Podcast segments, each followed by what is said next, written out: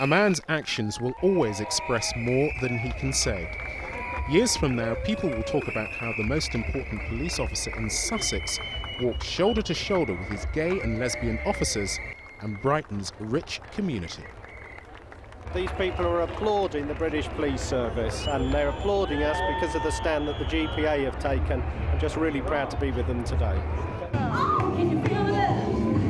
This year's theme and feel was Carry On.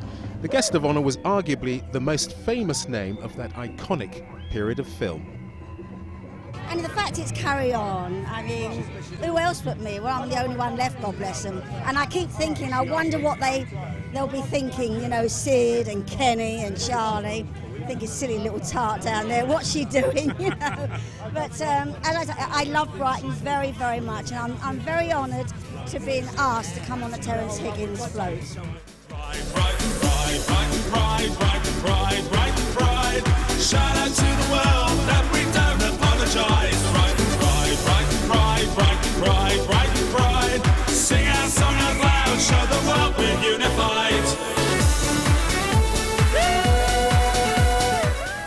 A group of protesters tried to spoil the celebration. Today, nobody wanted to hear what they had to say.